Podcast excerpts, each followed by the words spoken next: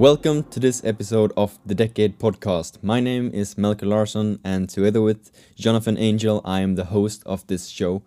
This is a podcast where we curiously explore holistic sustainability and answers to the question how on earth can we live together? Join us as we learn from inspiring stories from champions of sustainability and beyond. We hope to inspire you to think, act, and work for a better planet for all throughout this decade of action. In this episode, we explore how to best live our lives and how to expand our consciousness. You know, the small questions in life. So, since 2020, uh, we have gone through a lot, and so has our guest in this episode, Nils von Heijne. We discussed a bit what has been the big shifts for him personally in his exploration, as he is a great pioneer and explorer of consciousness and modern society and sustainability. And he is also great at communicating whatever he finds in these deep realms of exploration to us in a quite simple yet not reductionistic way. Since our last episode with Nils, he has, amongst other things, written a book called 42, which we use as part of the exploration in this episode. And there are four questions in that one, and we talk mostly about the how question that is in there how we live our life and how we do what we do in the world.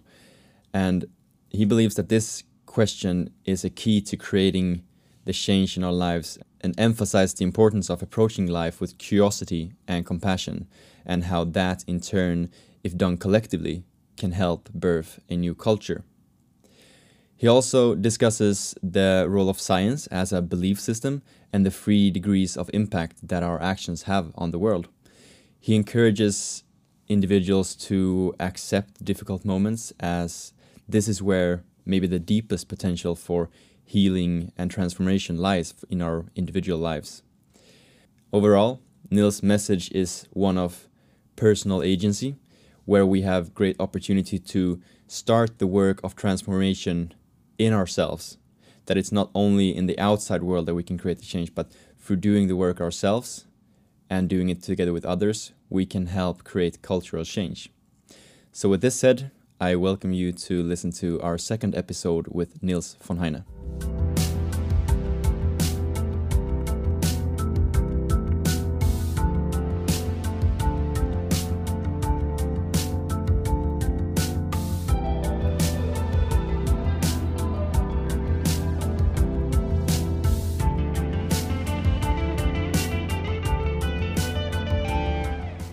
Welcome to this episode of the Decade Podcast. We are thrilled to have Nils von Heijne back on the show. How are you today, Nils?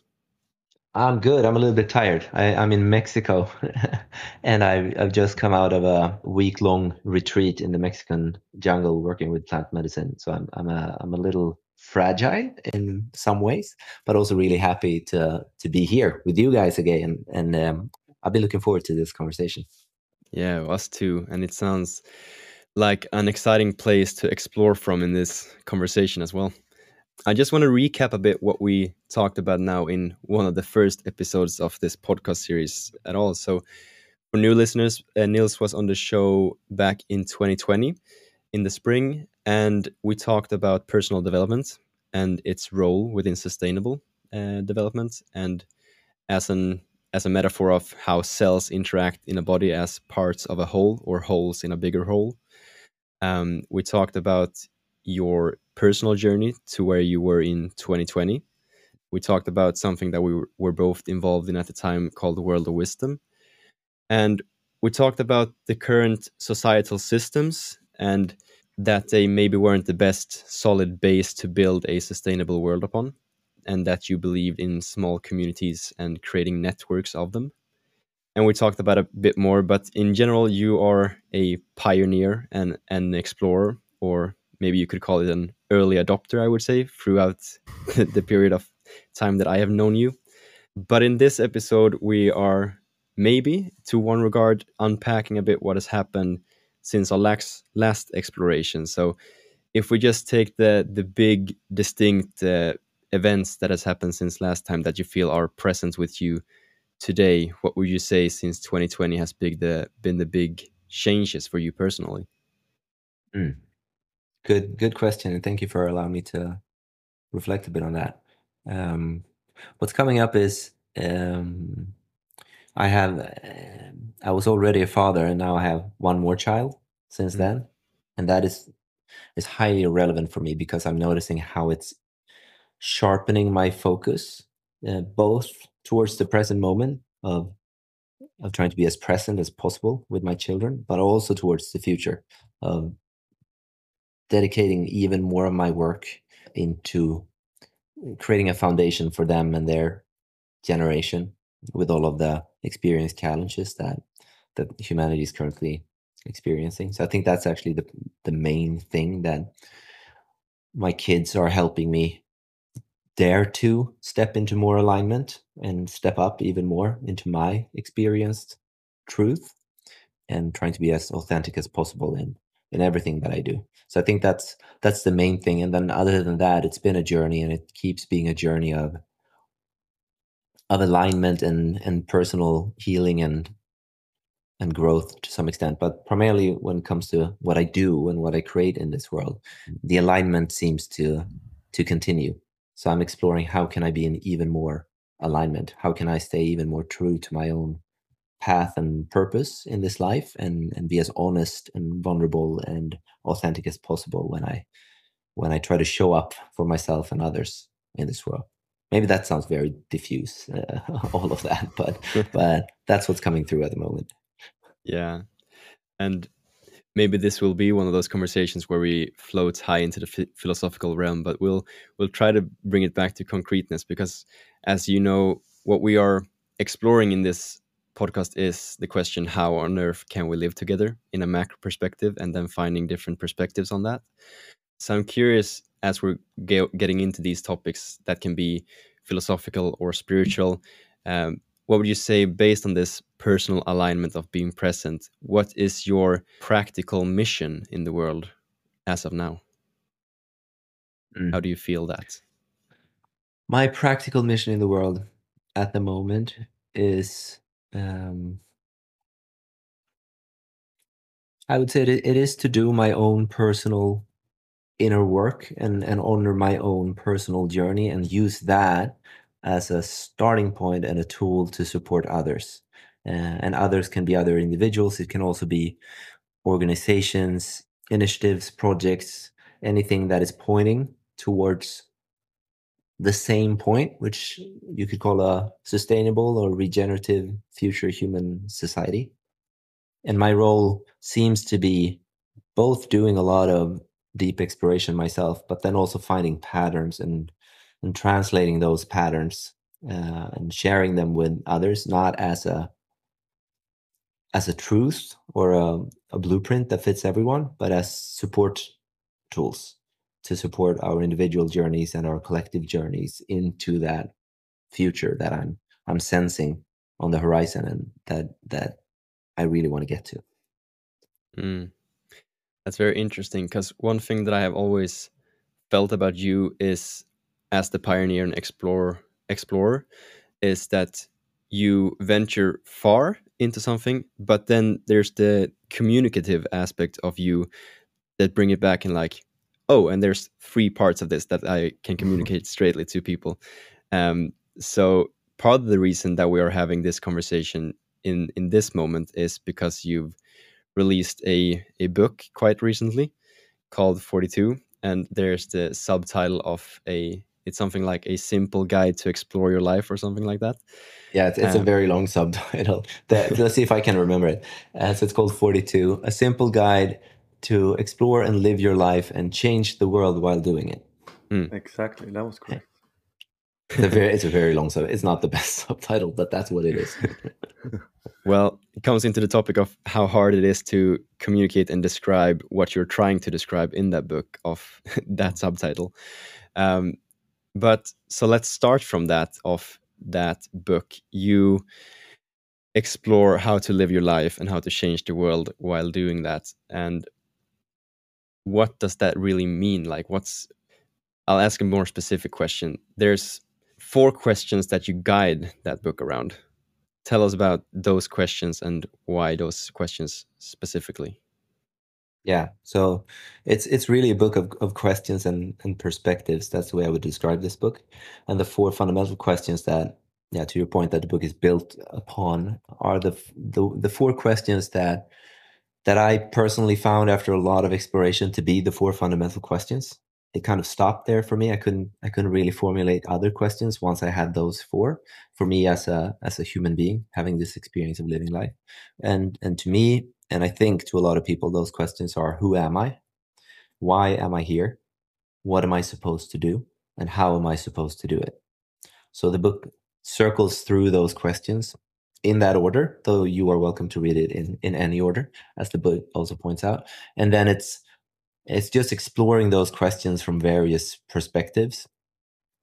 So it's partly it's an invitation to explore. And then I'm also my mind is also finding patterns in that exploration. So it kind of ends up with a, a potential kind of common perspective that I'm not trying to invoke on on anyone, but it's the one that's currently resonating with with me.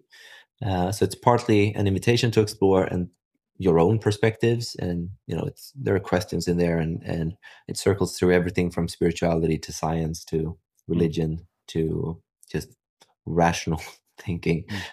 Yeah, that that's kind of the framing of the book, and then the book ends or lands in the how question, and that's also, I mean, the topic of your podcast, and that to me is the most important question at this time, mm. uh, in in my life and also in in the history of human development is the how mm. um, question.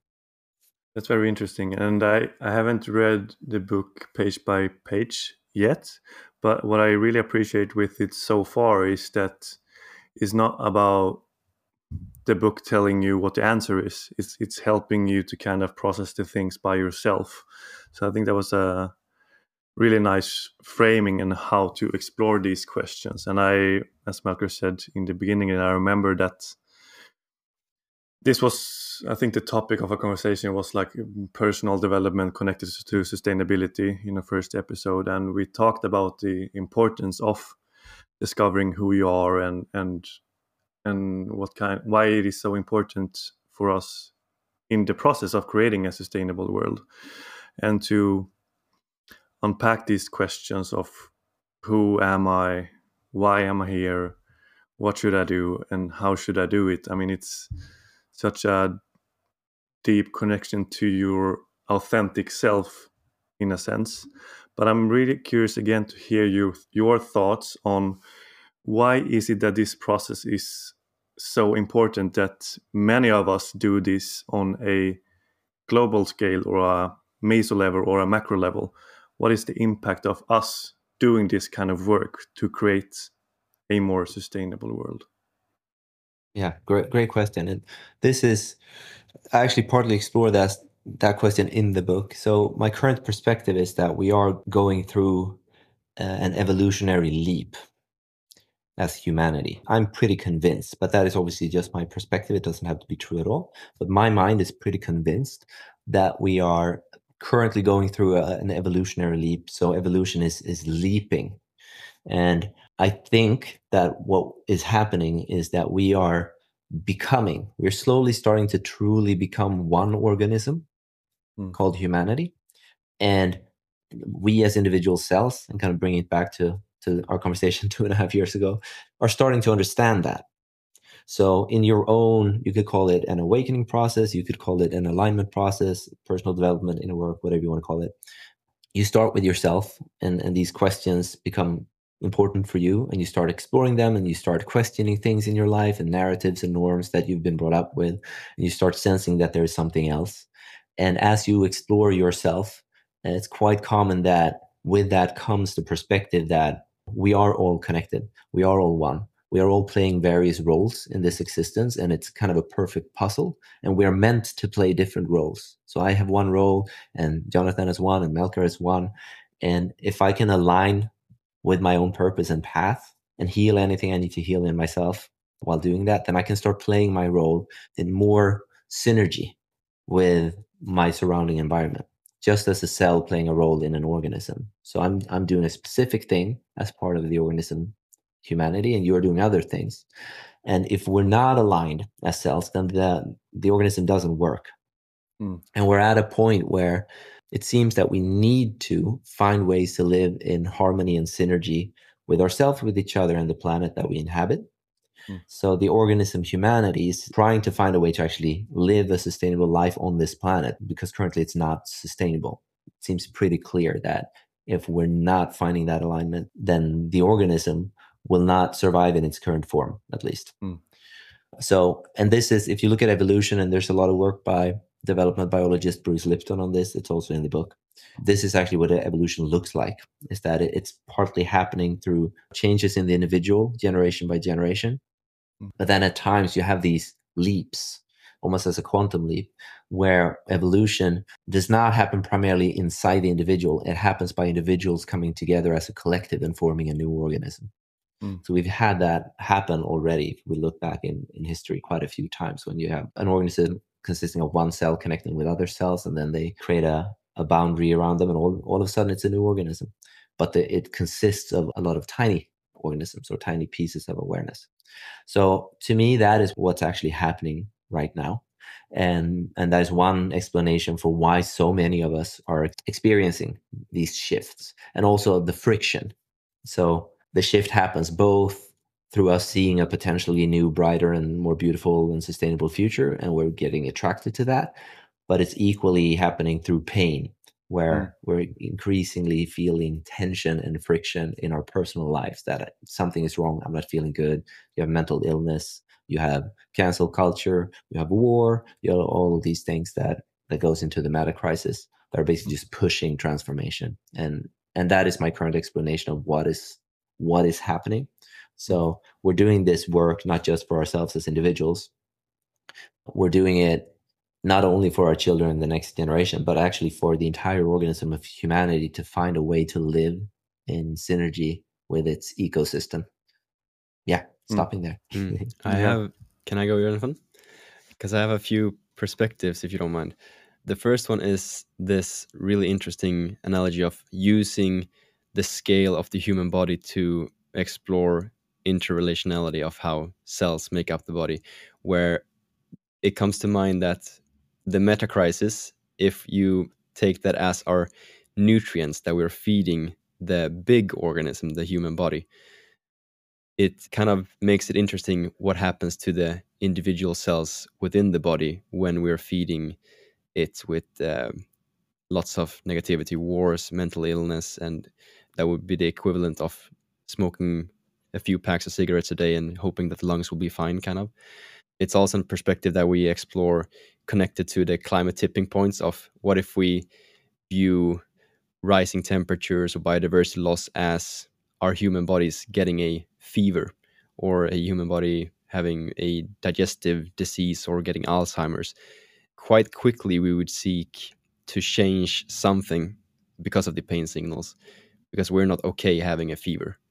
We want to change it. We want to feel good again as a whole organism. And I feel that that's also a, a response in many, many humans across the globe as immune defense, immune system in a way.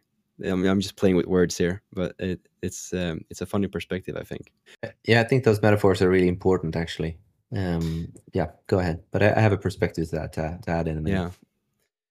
Yeah, yeah, it builds into what I'm going to say next, which is often what I find with people who are uh, working with these big questions or getting engaged with sustainability or impact work, social or otherwise, and the exploration of exploring ourselves and who am I, as the first question of your book is, is oftentimes I hear that the perspective of who am I gets a broader definition of not just if you use the body analogy again that's well i am the cell in this organ within this tissue but i am also at least part of the body.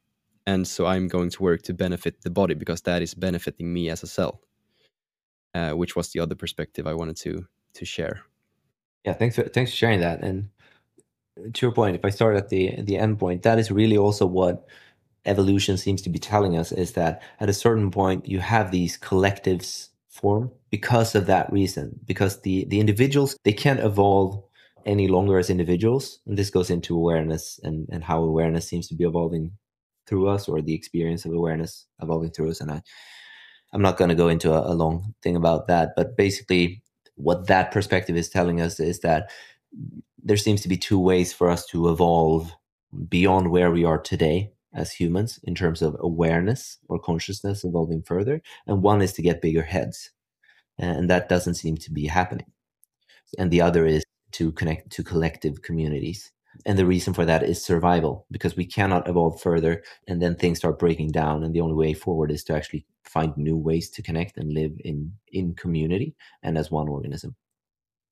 And then also what what seems to be one said through me is that the importance of of metaphors and analogies and stories and questions because that is actually what seems to be shifting people more than facts. So facts are not the best tool to engage people into making changes but metaphors stories and questions are. So just talking about it in that perspective i think is very important rather than just you know putting fact upon fact upon fact upon fact about how the world is changing because it, it rarely actually nudges people or resonates with people that much. Mm. Mm. Yeah, very fascinating. And for me, it sounds like it's a very fun and exciting time to be be alive. There's a lot of things that are are happening, and a a big part of your your book is what you call the du- dualities runs the show. What you uh, explained earlier that there's a lot of excitement and what we talk about uh, a sustainable future that we really really want and desire. And at the same time we're experiencing a lot of pain. And that it's kind of how things work. But we will get into more about the questions and and, and the content of the book. But i'm curious to unpack a little bit more. What is the background for you putting all this together as a book? What is your what what what are the your exploration and experiencing based upon that came along to be this this book in the end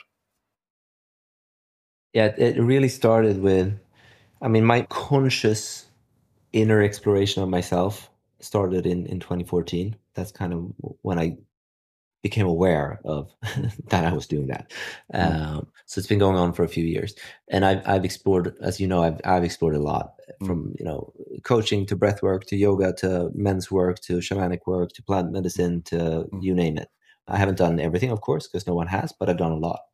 And in that exploration, I started finding these patterns, which helped me understand myself and the world that I inhibit. And after a while, I just had so many patterns swirling around in my head that I had to start writing them down to kind of just keep them somewhere.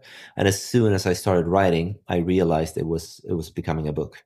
So my intention when starting writing was not to write a book, but as soon as I had a you know, it just started writing. My experience is that it very much wrote itself. And then I had two years of a very synchronistic experience that I was writing this book chronologically. And as I was writing, new things just appeared in my life experience. Mm. So I stumbled upon a you know an article about something that just fit perfectly in the book, or I was uh, having a conversation with someone about something else, mm. and that person says something that just fit perfectly on the next page of the book, and that kept going until the book was done.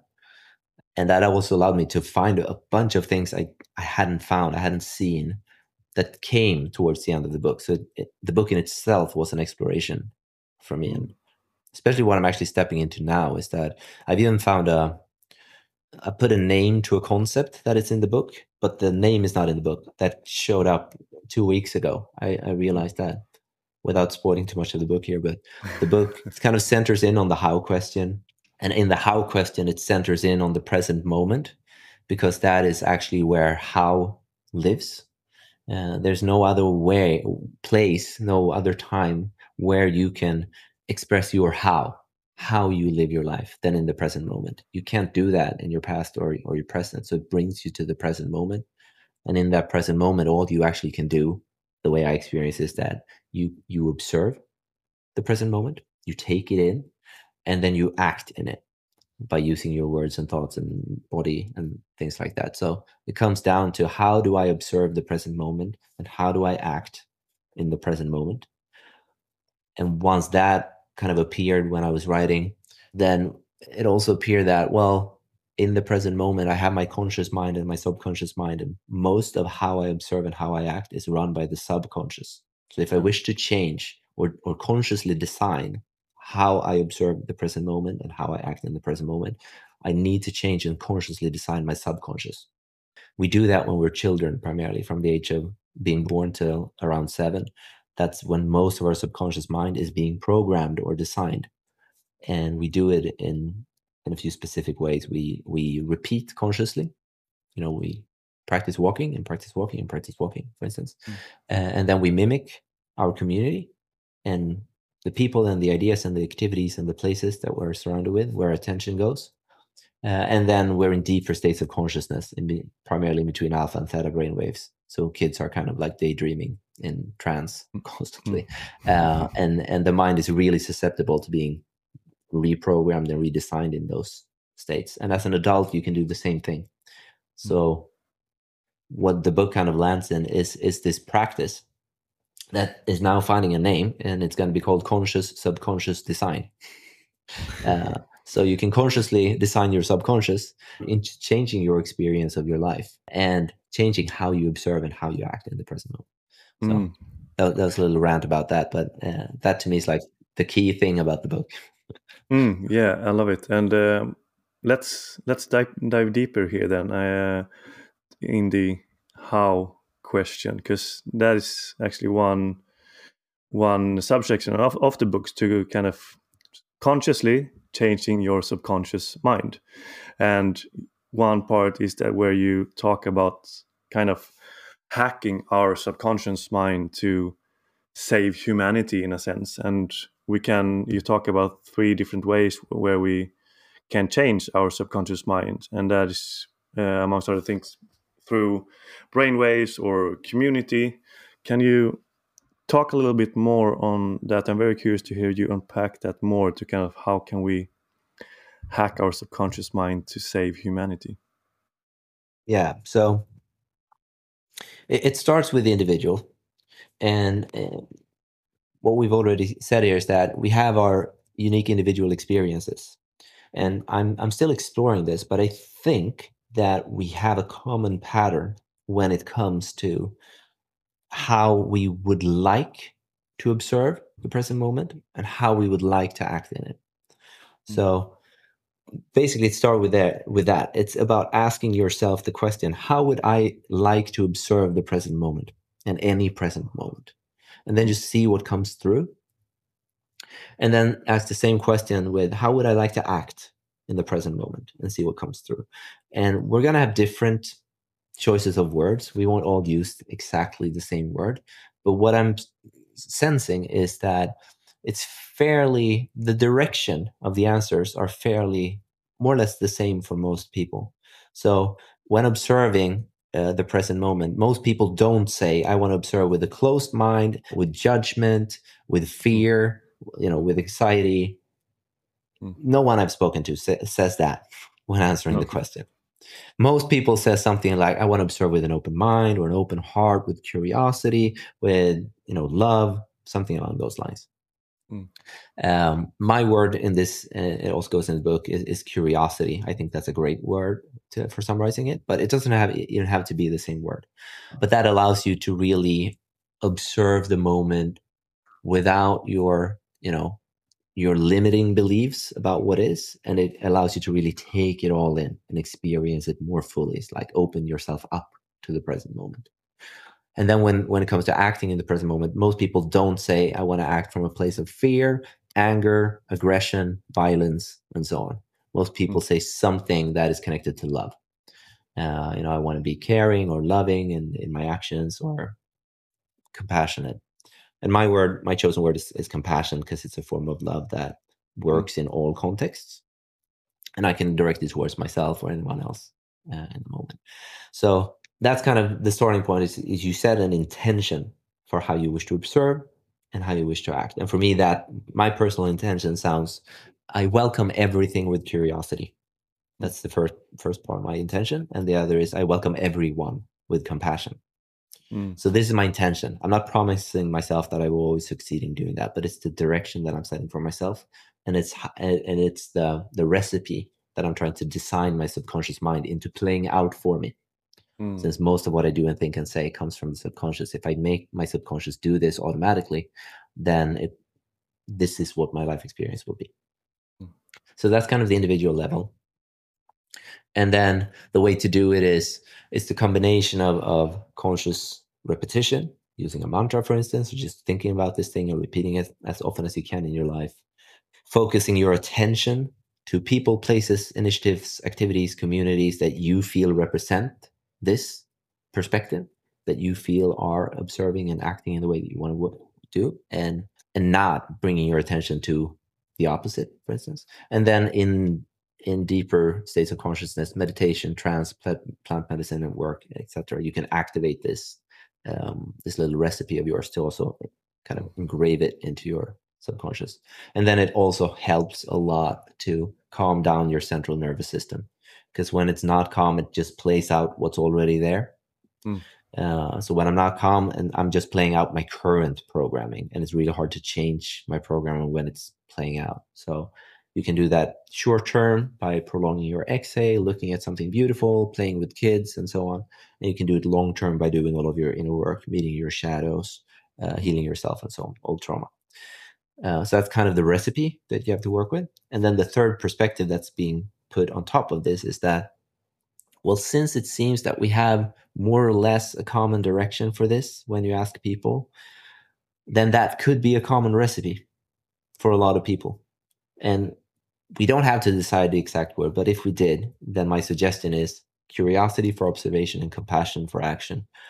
Mm-hmm. And then if we do that as a collective, if we collectively reprogram our individual subconscious minds, then we are birthing an entirely new culture.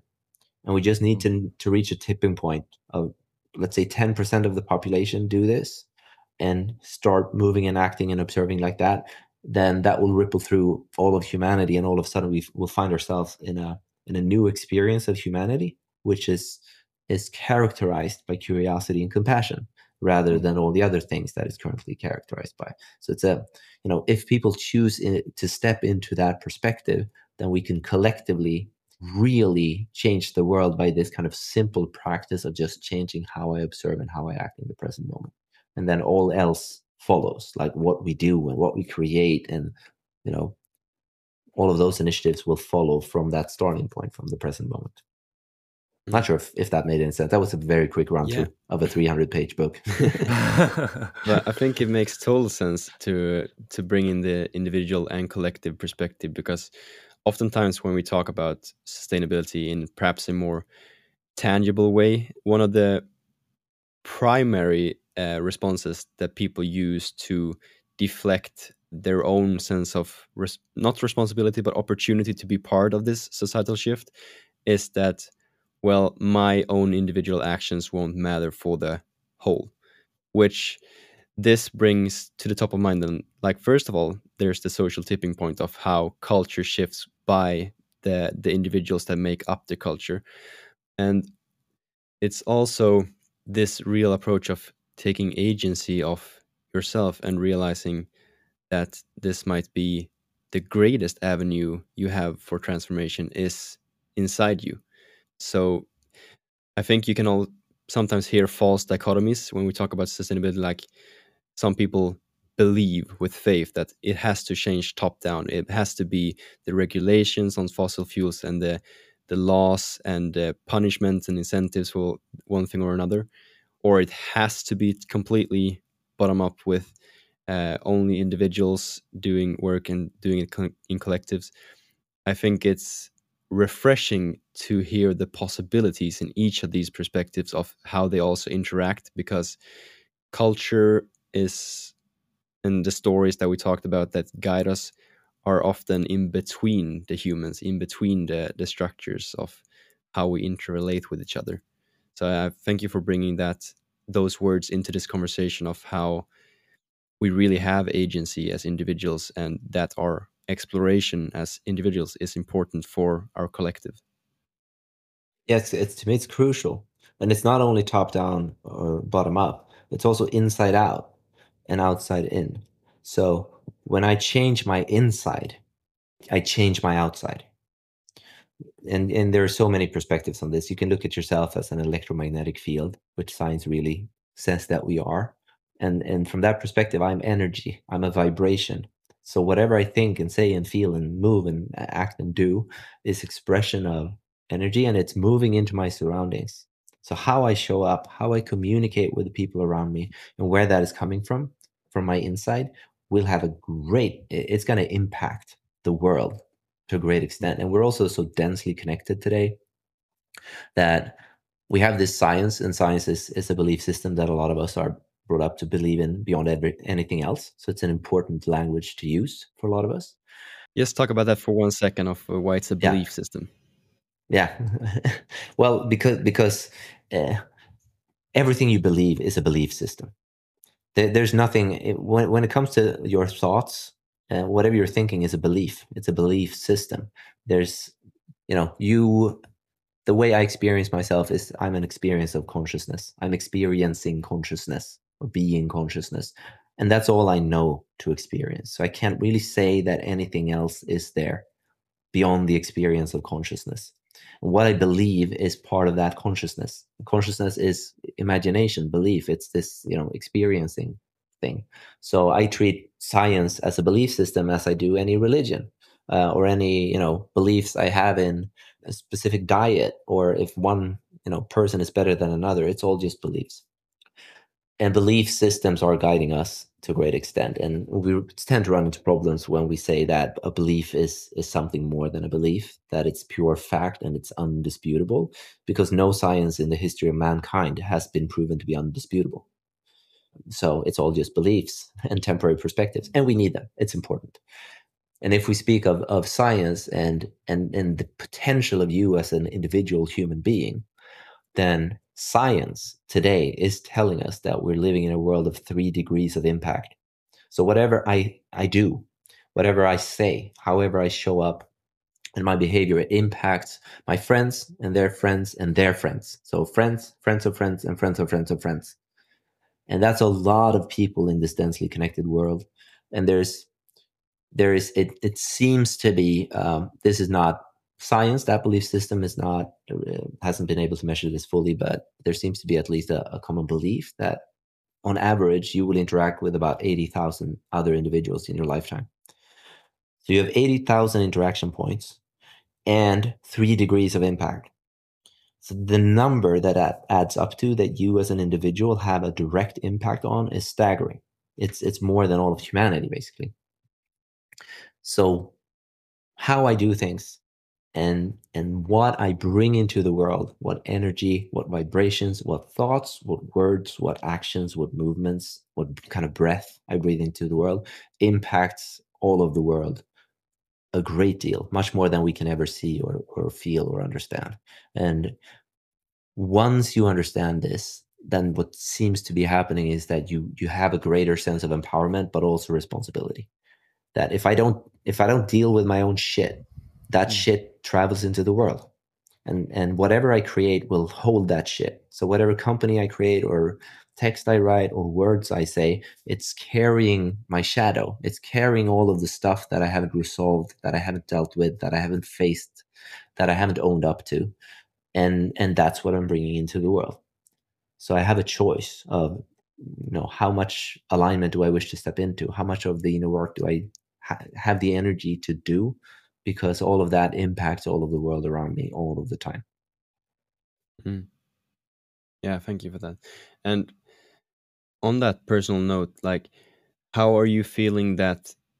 Is your life getting better as you get more in touch with uh, these questions and the potential answers to them? How are things shifting? Like now, afterwards, the book has been written and like there's a physical product of that exploration. Yeah. Um, my experience of life is that it's expanding uh, equally in all directions. So as I'm getting access to you mentioned dualities, Jonathan, which is a mm. really important pattern explored in the book. That this experience that I'm having of being alive is an experience of a whole bunch of dualistic spectra or dualities. So I have opposites that are also connected and they need each other in order to be experienced, to exist. So you have light and darkness, for instance. I can't experience light without darkness, and the other way around. So they not only need each other, they are relying on each other. So they're actually one and the same thing, and they are opposites. And you have good and bad, and you have me and you, and you have young and old, and you have life and death, and you have ba ba ba ba ba ba ba. Hmm. Everywhere you look, feel, sense, hear, you have du- dualities, dualistic spectra. And as I'm exploring life, I'm experiencing that I'm getting access to more and more of these. And as I access them, I learn how to deal with them and handle them. So as a, as a young child, it's much harder for me to to handle the the emotional spectra. For instance, I'm I'm crying and I'm you know I, I I'm just having these experiences for the first time, and the separation of self to another self is difficult to deal with, and you know, but I learn I learn to deal with these spectra as I go. And as I manage them or learn to handle them, I get access to more dualistic spectra and more and more and more and more. And, and there seem to be an infinite number of them. So my experience of life is not that it's getting better or worse, it's getting both. Mm. I'm, I'm just getting more. It's getting more better and more worse. I'm getting more uh, sensitive to emotions as I get access to more layers of emotions and I mm. can't just access the good side of it.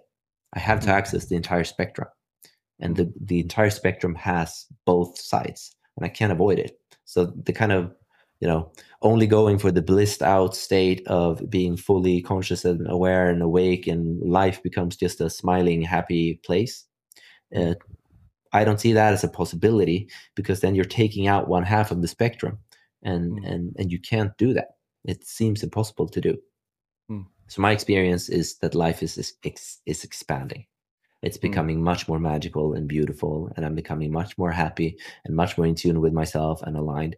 But I'm also having much more pain, feeling much more the burdens of of of having access to this, of being a parent, of you know all, all of these things. Mm. This is uh, very fascinating, and this is something that uh, you obviously talk a lot about in in the book dualities, and I also hear or heard you talk about acceptance a lot, like accepting who we are and accepting the feelings that we're we're experiencing and these opposites that you talk about. And I think what, what I've been, if I just take myself as an example, to and you said it yourself that we we don't really like the downs as we like the ups. It's more comfortable to have the the positive nice feelings and the the pain is something that we're so hesitant towards. But if i'm understanding you correctly that is that is part of the human contract kind of to experience that to be able to develop and get a more prosperous life but i think that it's so easy that we get stuck in our comfort zone then because we want to avoid the challenges and the pain. But from your experience, how is it that we can handle these downs a bit better, or how can we use the downs as a more in a more sustainable way for us to then take further steps in our development and as a result create a better world? Great, great question. And that is the the human experience. We don't like the downs. We don't like the pain. Like I'm currently, I'm coming out of this retreat, and I'm sitting with a lot of pain that has been activated in me, and it's not a nice experience. And a big part of me don't want to have the experience. Uh, but it holds information and it holds guidance uh, equally to all the light side. So when I feel in full alignment and everything's super happy, and I'm just so grateful for everything. It's like, wow, this is the life I want to live that's important information for me to find alignment. But when I'm in the opposite state, when I'm triggered and activated and I feel like shit and I'm confused and depressed and whatever, uh, that's holding the same amount of important information. It's guiding me.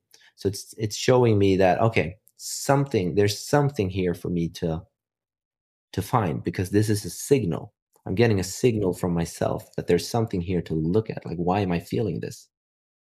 Rather than just trying to avoid it. So the way I I try to go about it is I try to stay with it and I try to listen and I try to also accept it as a um, as a reference point. Because if I can't feel this pain, then I mm. can't feel the opposite side of the spectrum fully. So the more joy, the more pleasure I can feel, the more kind of pain and dis- pain and disharmony I need to be able to feel as well. That doesn't mean that I have to consciously seek out the pain, but it's coming. You know, we're flowing through these waves, and I'm constantly experiencing the entire spectrum just from one temporary vantage point. So it's to me, it's about acceptance. It's about trying to see the value of it and the gratitude. So mm. now that I have something triggered in me, I know that you know, okay, this is is showing me, and it's it's showing me that there's more for me to do, mm. and I have more potential that I haven't tapped into yet, and it's also reminding me of how nice it is to not be in this state. and I want to do the work to resolve whatever it is that I need to resolve um, to kind of go back into that more blissful state. But these loops, these waves of experience will just keep going, and you you cannot avoid them. It's just mm. impossible to avoid them. Eventually, you will have to have challenging experiences. So, to me, it makes more sense to try to accept it than try to step away from it. And it's also there where the deepest, whatever you want to call it, healing or alignment awaits. Is that when I actually find my friction point that's that's where the goal is that's where i can do my deepest work and really feel that i'm leveling or evolving or kind of stepping into the next phase of my life because otherwise i'm just going to be stuck in the same trigger point mm. and mm. that gets that gets boring and increasingly painful over time oh, that's almost funny to some extent but like these types of conversation i could delve into this for a long, long, long time. But uh, unfortunately, that's not the luxury we have here today. So I want to take this opportunity to, to ask you once again our signature question of what would you like to encourage to listeners throughout this decade? Mm. I would like to encourage listeners to explore their how. How would you like to observe the present moment and any present moment that you experience? And how would you like to act in it? that's that's it. That's the core question for me. Mm. Nice. Yep. Love it. I'll I'll do that. I do that continuously. That's it's a good exploration. Thanks a lot, Nils, for uh, the conversation today. And uh, lastly, if uh, listeners would like to find out more about your work or order your your book, where could they go? Uh, multiple places, but I would say my website probably nilsvonheijne.com is the easiest mm. way to to find all that stuff. Yeah, perfect. Awesome. Thank you so much, Nils, and take care. Until next time. Thank you, boys. Have a lovely day. Thank you. Thank you very much for listening to this episode of the Decade podcast. I would like to ask you to reflect on anything in this episode that impacted you or left an impression that you could take with you in this decade of action. If you like this episode, please share it with a friend or in your network on social media. And as always, feel free to reach out with feedback, questions, or topics you would like us to cover. You can reach us through our social media or on the Decade Podcast at gmail.com. And we hope to see you more further down the road throughout this decade. Thank you. Until next time.